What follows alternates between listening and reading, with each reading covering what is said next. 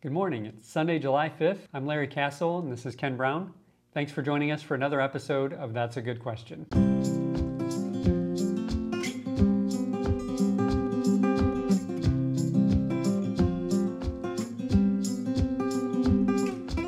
So, in our Church Matters blog, uh, recently you wrote uh, about the unpredictability of the Supreme Court. You know, things like abortion and uh, some of the, the decisions that uh, conservatives have really anticipated uh, and yet been disappointed again and again. It's important that we understand how the Supreme Court works.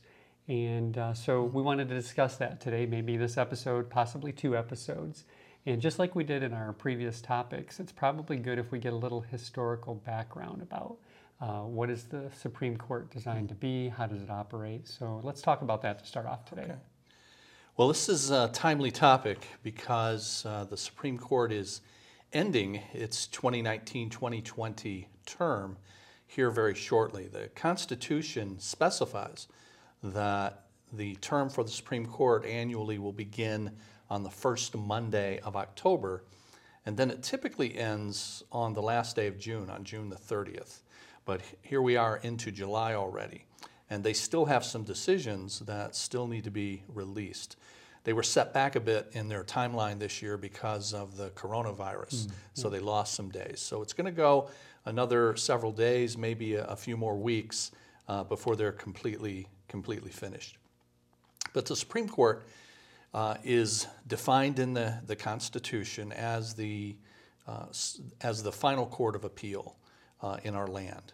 Uh, the Constitution has three major sections. It has Article 1, Article 2, Article 3, and they deal with the legislative branch, Congress, they deal with the executive branch, the president, and the judicial branch, and that is the courts. And Articles 1, 2, and 3 in that order legislative, executive, and judicial uh, branches. The Supreme Court is, as I said, the final court of appeal, and it's the highest, that's because it's the highest court in the land. And it has under it two other levels of federal courts. You have a district court level, that's where trials uh, begin at the district court level. And then either party, after the decision's rendered by a d- district court, can appeal it to the next level, and that's the Circuit Court of Appeals. And then after that decision is rendered, then either party can appeal to the Supreme Court. All right, so summing that up, we've got the legislative branch, which is Congress, they write the laws. Then you've got the executive branch, that's the president, executes the laws. And then judicial, which interprets the law when there's mm. dispute about what the law exactly means. So, is that right? Yes, exactly. Yep. So, what is to stop, say, um, you know, when you hear people talk about as if this could easily happen, you know, what if the president doesn't like a judge and he just wants mm-hmm. to fire him? Yeah. Can he just say you're fired? yeah, no, it's, it is a legitimate question and an important one, and one that was thought about by, thankfully, by uh, the framers of our Constitution.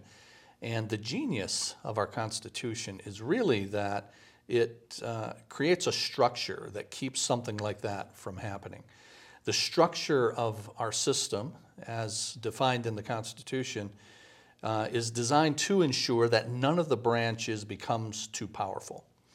Uh, you may remember, some of you listening may be familiar with the Federalist Papers, and the Federalist Papers were a series of essays by some of our founding fathers during the time of the Constitutional Convention. And uh, James Madison and Alexander Hamilton and John Jay wrote back and forth to each other in a series of articles that became the Federalist Papers. Mm-hmm. And in Federalist number 51, essay number 51, uh, James Madison famously said that if men were angels, then governments would not be required. Now, in saying that, he's pointing out, as I'm going to read in just a moment, he's pointing out that part of the reason that we need to structure things in the way that we're talking about, that they were talking about at the time, is because men are not angels, mm-hmm. and therefore they need to be kept in, kept in check. And so he, he said this he said, The great security against a gradual concentration of the several powers in the same department consists in giving to those who administer each department the necessary constitutional means and personal motives to resist encroachments of the others. The provision for defense must, in this, as in all other cases, be made commensurate to the danger of attack. Ambition must be made to counteract ambition. The interest of the man must be connected with the constitutional rights of the place. It may be a reflection on human nature that such devices should be necessary to control the abuses of government. But what is government itself but the greatest of all reflections on human nature? And then he says, if men were angels, no government would be necessary. And then he says this if angels were to govern men, neither external nor internal controls on government would be necessary. So notice how he's saying that. There need to be controls, restraints upon those governed, but also on the ones doing the, the governing. Hmm, yep. In framing a government which is to be administered by men over men, the great difficulty lies in this. You must first enable the government to control the governed, and in the next place, oblige it to control itself. A dependence on the people is no doubt the primary control on the government, but experience has taught mankind the necessity of auxiliary precautions. And those auxiliary precautions are the checks that they built into the structure of the Constitution. So they create this, this structure, a system that not only had separation of powers, separate branches, the legislative separated from the executive, and the judicial separated from the other two, and each of them separate from each other. But it also included, in their interaction with one another, a series of what we call checks and, and balances. Each has checks on its power, and each has powers that balance it with the other two. And the reason that I think it's safe for us to say that the system that the founding fathers bequeathed to us is really the best system in the history of mankind, uh, given by, by mere mortals. The reason that's the case is because the main thing they got right was human nature. They understood human nature and they devised a system then to, on the one hand, allow humanity to flourish in freedom, but on the other hand, put appropriate restraints on the uh, lesser, uh, uh, the, the angels of our lesser selves that might, uh, that might express themselves either by the governing or by the governed. Yeah. That's uh, the, the right balance. That, that really is an ingenious system. You know, we're heading into the Fourth of July weekend, and as we as we think about and are thankful for uh, the country in which God has blessed us to live, that is really something to be grateful for. That uh, those who founded this co- country um, had a view, a proper view of human nature that was informed really by biblical truth. Now, it's not. It's not that everybody who founded our country was a Christian, Right. and certainly not everything they did reflected Christian values. We've had a couple episodes previously on slavery and that glaring inconsistency in our nation's founding. But uh, they saw the need to have these separate yet equal branches. And um, so let's let's talk a little bit about that. How did they do that? How do they keep one of these branches from becoming more powerful than the other? Well, the checks and balances that are uh, provided in our Constitution are intricate. They're also uh, quite amazing. So let me just uh, go through each of the branches and just quickly describe how each of them has powers, legitimate powers, but also has checks upon those, those powers. So in the case of Congress, Congress uh, makes the laws. But we have a bicameral legislature, it's called. We have two houses of Congress. So we have the houses, House of Representatives and we have, we have the Senate. And the, the framers were concerned about, you know, we've got uh, different states, uh, and eventually those would become more states that are admitted to, to the country. And the more populous states, if you only have people represented by population, then the more populous states will become more powerful. So they decided to have two houses of, of Congress, one based upon population. Yeah. And so you have a state like Michigan, and our population, I think we have 15, I believe we have 15 representatives in the House of Representatives in Washington. Okay. You get a state like uh, California, and they have something like 35 because of their population, maybe even maybe even 40. So one house of Congress is based upon population. Then you got the other house, the Senate, and it's completely equal. So you have a state like uh, Wyoming. Wyoming has one representative in the House of Representatives, one.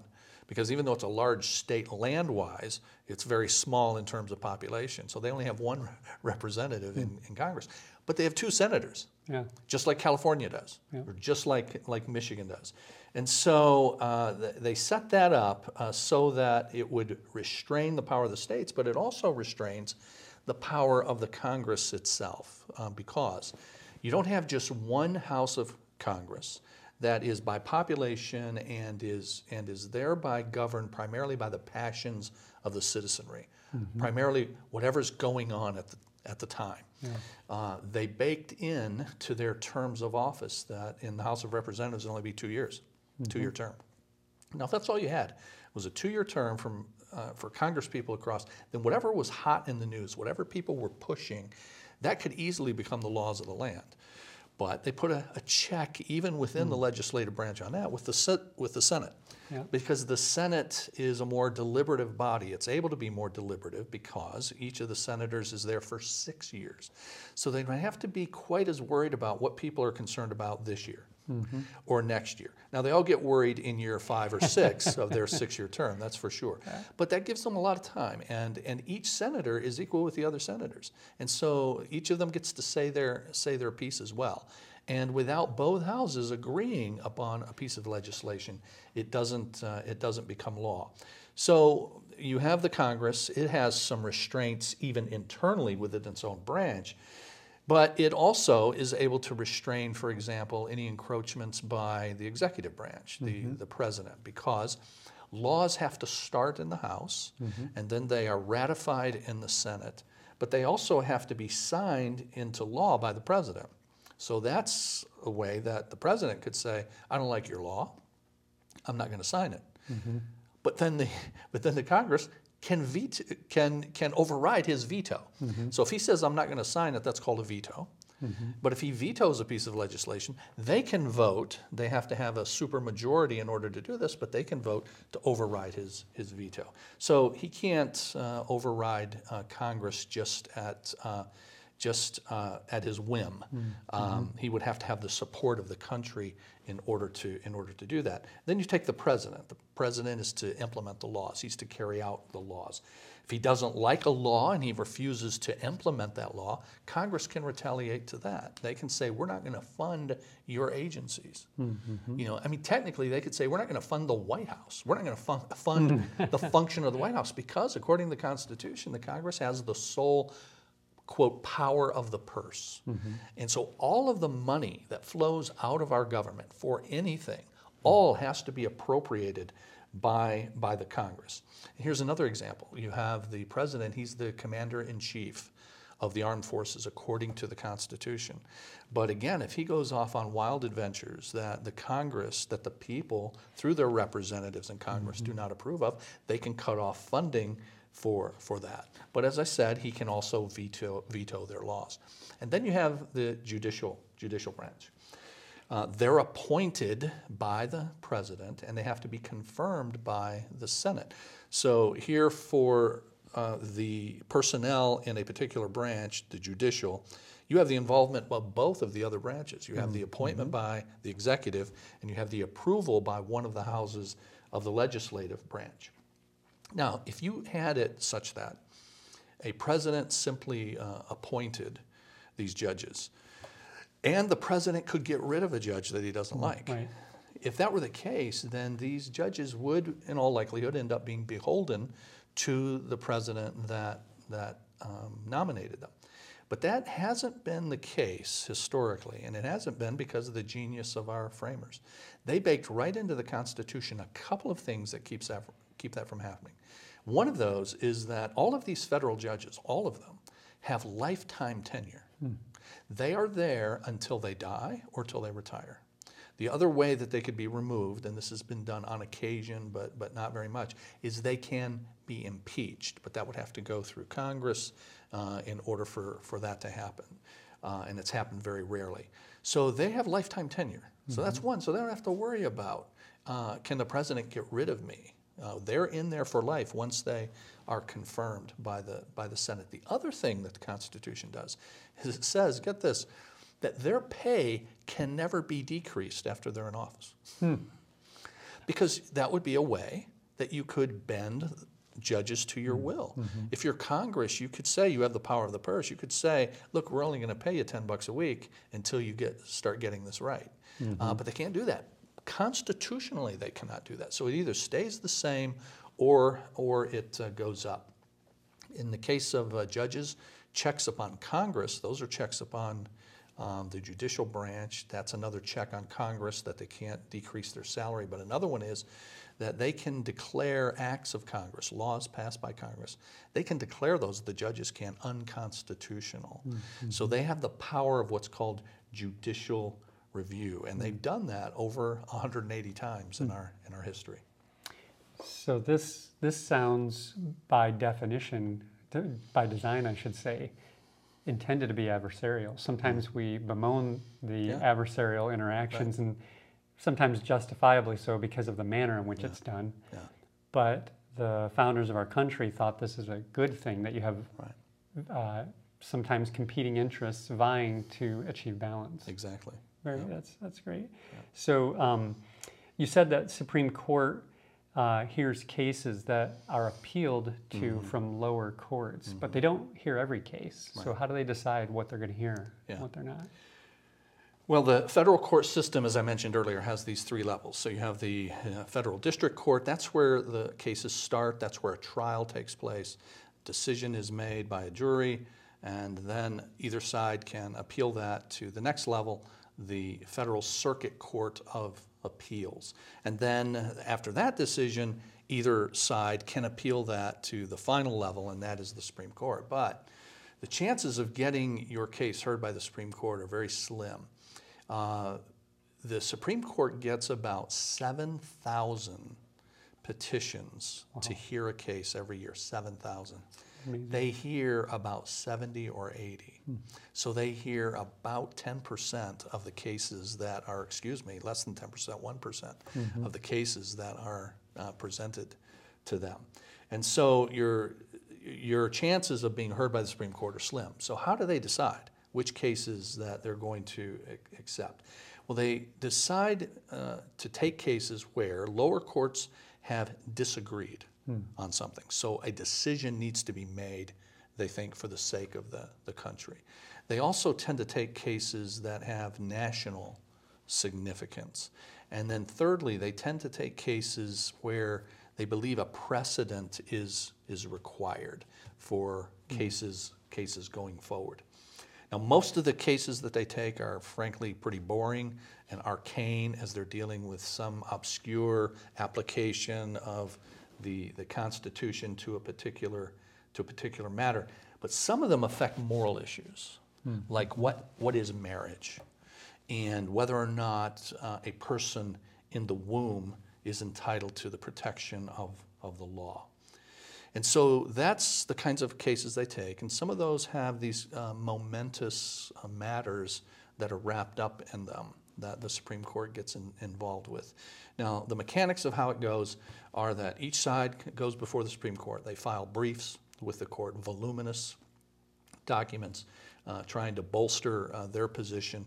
And the Supreme Court receives those, and they do most of their work behind the scenes. I mean, most of us, most people couldn't identify a Supreme Court justice if they saw a picture of them. They're not out in the public all that much. They're doing most of their work in their chambers.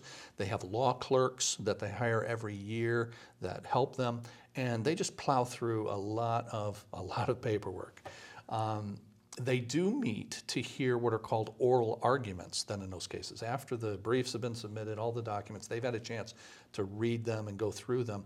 Then they schedule a time, usually only an hour, now sometimes more, but usually only an hour, to hear what they call oral arguments. And so each attorney, the attorneys for each side, get a half hour each to present their case. And if you've ever heard just even an excerpt of oral argument at the Supreme Court, it's an amazing thing.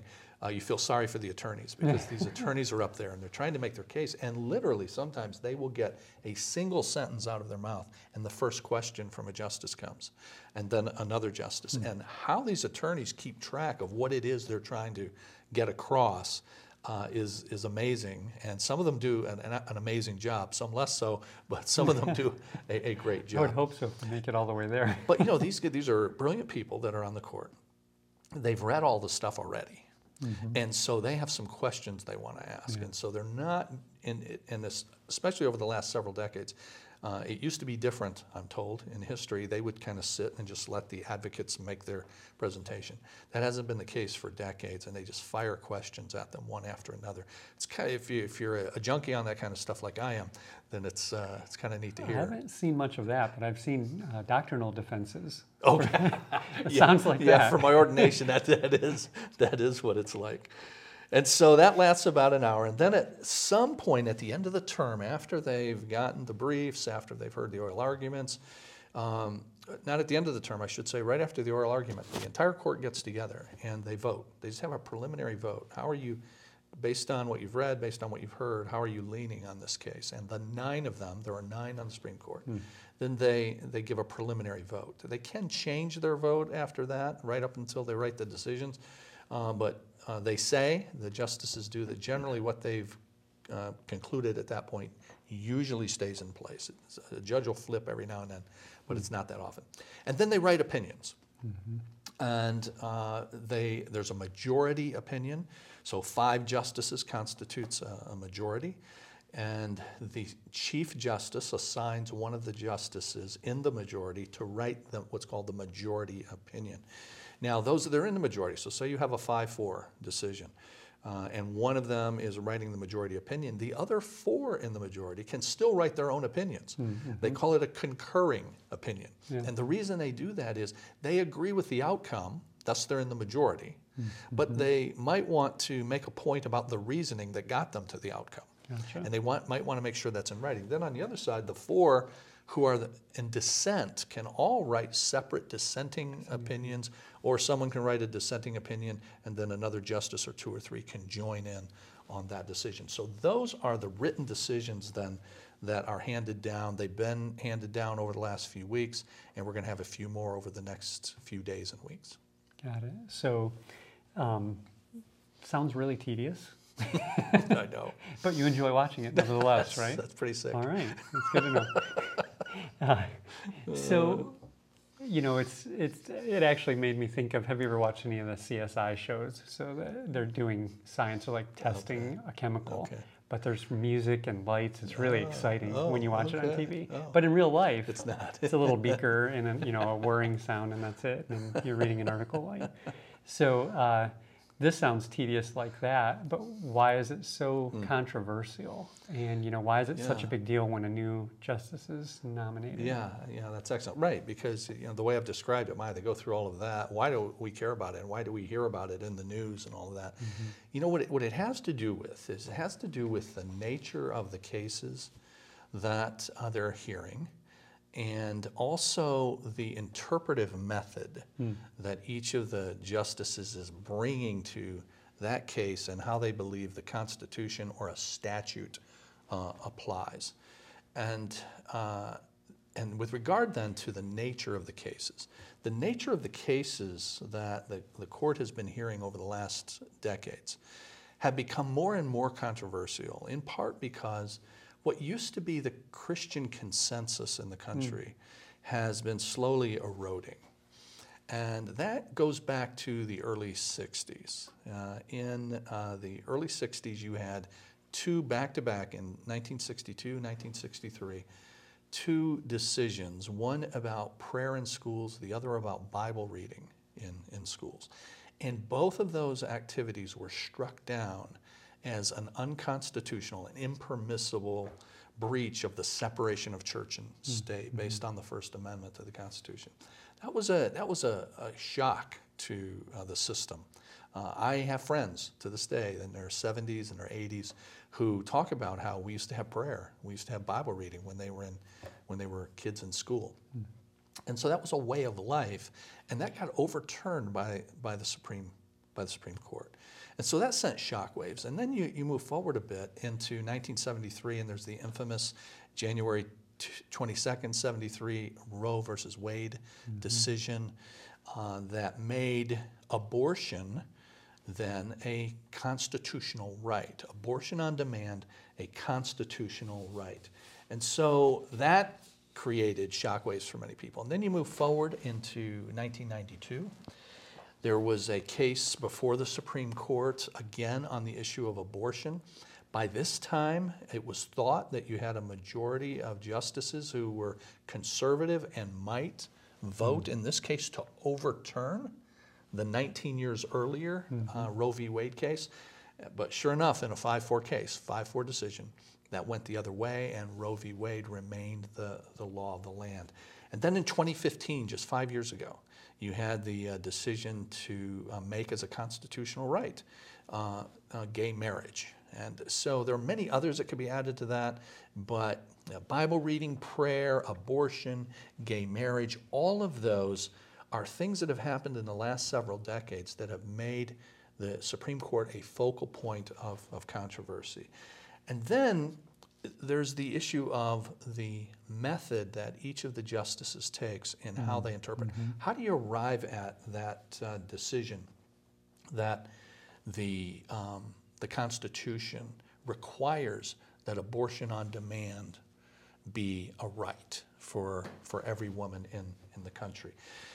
So that means if, uh, if you're going to if you're going to look to have judges on the Supreme Court who take an approach to the Constitution that uh, reads it in its context, in its original context, and then applies it to current circumstances. If you're going to try to do that, then you, as a president, as a Senate confirming, remember that's how it goes the president and then the Senate.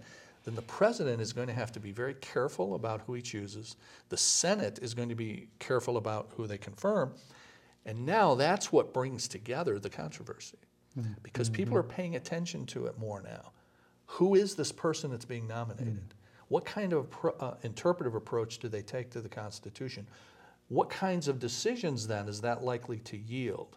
And so the president vets these people now mm. very carefully in ways that they didn't take all the time decades ago that they do now, but now they take months in order to vet a particular person and to try to read the tea leaves as to which way they'll go. Mm-hmm. And then it goes to the Senate, and then people get to express their opinion. The country gets to express its opinion, and it becomes, in some cases, the spectacles that we've seen. We saw a spectacle in 1989 when Clarence, uh, excuse me, 1991 when Clarence Thomas was. Um, was nominated to the Supreme Court, and then just two years ago with the Brett Kavanaugh hearing. But that's why. It's because of the nature of the cases, and it's because of now the, the importance placed upon the interpretive approach that each of the judges takes. Yeah, so it, you're, just to be clear, you're saying it hasn't always been That's this right. controversial as our country is built of more, or there's more diversity in worldview and that's right. more people who would like to reinterpret what was written. Yeah, that's right. No, it hasn't always been that way. Uh, now that um, throughout the history of our country, the, which uh, coincides with the history of the Supreme Court, uh, the court has made what are called landmark decisions. Sometimes those are called landmark decisions because they were so important that uh, they are also sometimes controversial. Just uh, one example of that is the 1954 Brown versus Board of Education decision.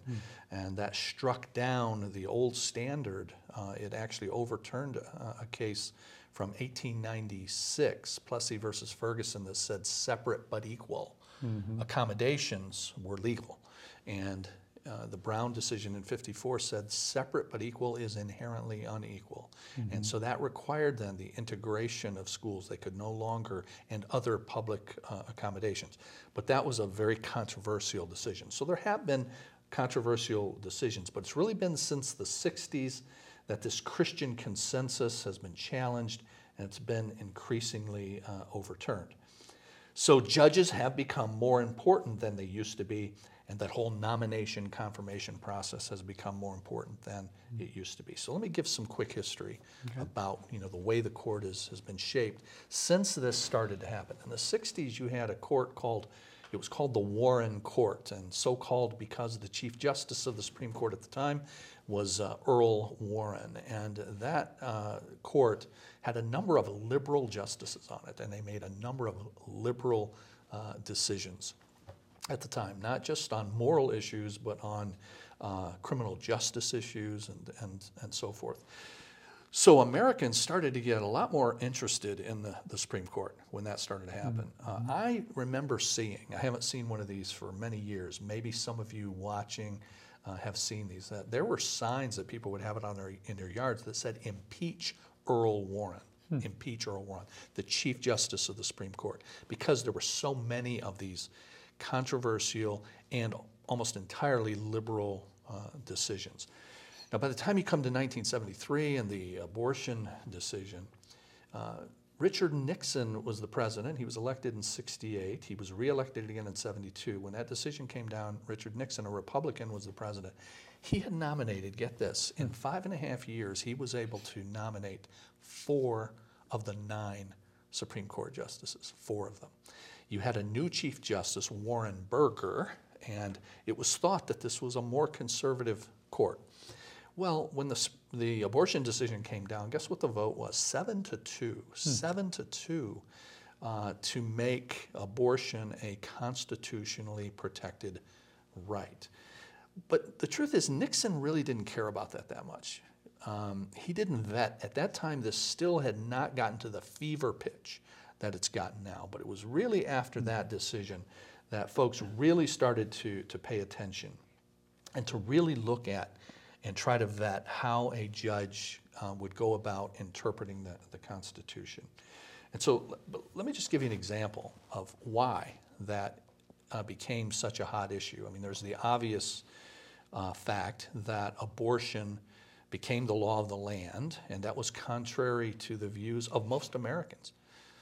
In 1973, when that decision was handed down, there were laws in all 50 states that regulated abortion, either outlawed it entirely or at least regulated it in some way. And all of those were, were shot down. Mm-hmm. So that's going to make it controversial no matter what.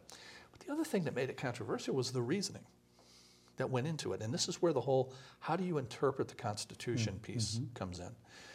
Uh, Harry Blackmun wrote the majority opinion for, um, for the court in 1973. He had been appointed to the court by, by Richard Nixon, but he wrote the majority opinion. And he relied upon a case from just a few years earlier uh, called Griswold uh, versus Connecticut, and it was about it was about contraception. But in both cases, Griswold and Roe, both of them uh, said that the Constitution contains something called the right to privacy. Mm-hmm.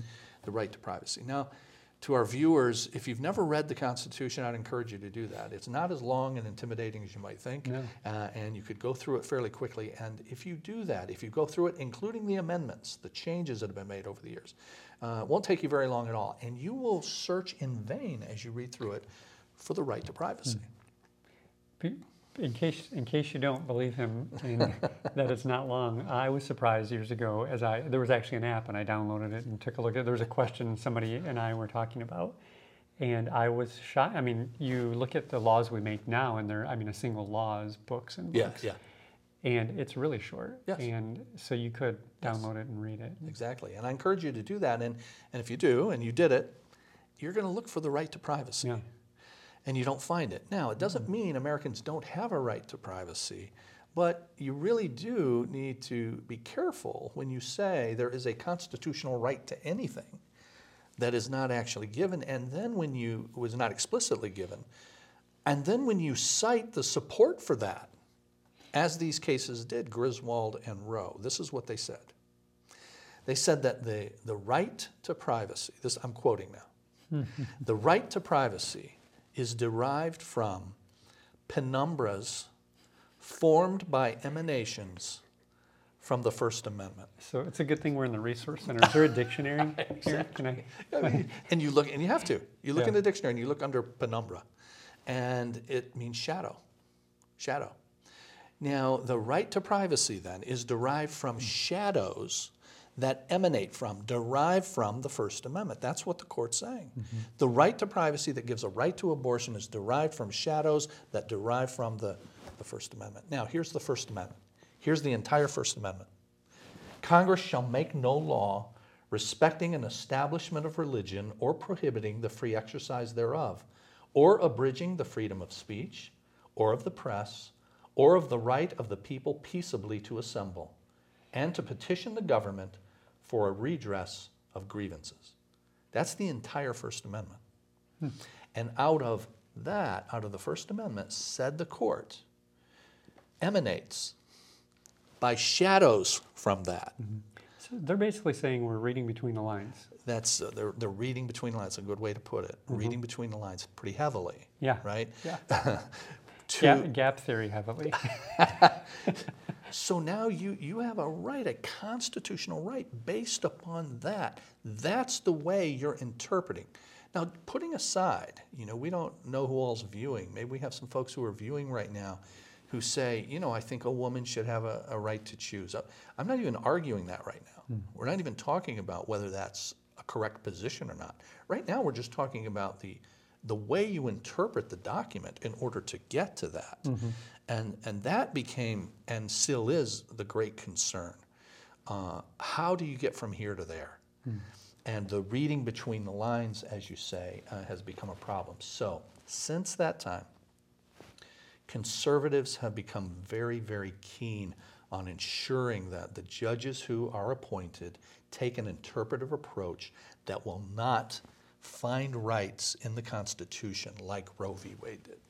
So, just thinking about the way you described that, um, I mean, really, what we're what we're observing, I think, here is uh, a way to maybe you think this should be a right. Maybe we conclude as a group, we the consensus is it should be a right. The the correct way to go about that would be add another amendment or something like that. And the Constitution, yeah. And that's not what's being done here. So what you're saying is this philosophy or the, the approach to interpret, interpreting the, the Constitution is quite Mm-hmm. apart from what you think about this particular issue. We're not talking about what's your opinion on abortion. That's right. We're saying um, what is the correct way to go about understanding what the Constitution actually says now. That's right. That's right. And so, when a president, any president, Democrat or Republican president, if they have the opportunity to nominate a Supreme Court justice, now how would they have the opportunity to do that? Because one of the nine either passed away or retired. And so there's an opening. And if there's an opening, now whoever's president at the time has the opportunity to nominate a replacement. If a president gets that opportunity, uh, going back into my adult lifetime, going back to Reagan and Bush 1 and um, Clinton and uh, Bush 2 and Obama and now President Trump, with all of those, those presidents, uh, they've all had uh, the opportunity to appoint at least one Supreme Court justice. I don't know of a single president who has asked any nominee, how would you vote on this particular issue? They're, they're not doing that. What they are trying to find out is what's your approach to interpretation? Yeah. And, and sure, if they are comfortable with your approach to interpretation, then you're going to be more or less likely to come out on decisions the way they might want. Uh, you know, I mm. grant that. And so mm-hmm. they are trying to, again, read the tea leaves on that. But no, it's not what is your position on a particular issue. Judges, frankly, would violate their code of ethics if they gave their position on a particular issue. If someone, if they had already stated what their position hmm. on issues was, then someone comes before the court uh, about on that issue. Now they have reason to believe they're not going to get a fair shake from Yeah, this they- judge. they've They've already adjudicated the matter before they've heard it. before they've heard it, right? So it's it's about interpretation. So what has happened is, since uh, 1980, Ronald Reagan became the president, and uh, as a conservative president, uh, he and the conservative movement said we're going to start taking this really seriously. 1982. An organization started called the Federalist Society, the Federalist Society. That uh, just started as a fledgling group. It has now grown to a very large and in, very influential group of conservative lawyers and, and jurists. And they exist to promote a way of interpreting the Constitution that confines you to the text as it was originally written or the original understanding of the, of the text when it was originally written. I'll talk about the nuance on that probably, probably next time. But it's a form, uh, they're committed to a form of what's called originalism, so that then you don't have the, a right to privacy that becomes a right to abortion by if you use that if you use that method of interpretation. And uh, just as an example of how uh, prominent that group has become, uh, Donald Trump said during the 2016 campaign, he said, uh, if I get an opportunity to put judges on the Supreme Court, I am going to choose them from this list. And he actually published a list of 30 some judges. That list was provided by the Federalist Society. And that actually was a, a stroke of political genius on the part of his campaign because uh, it gave uh, those who are very, those of us who are very concerned about this issue, uh, some reassurance that if you'll really do that, that that would be something de- desirable. There were real concerns about whether he would actually do that.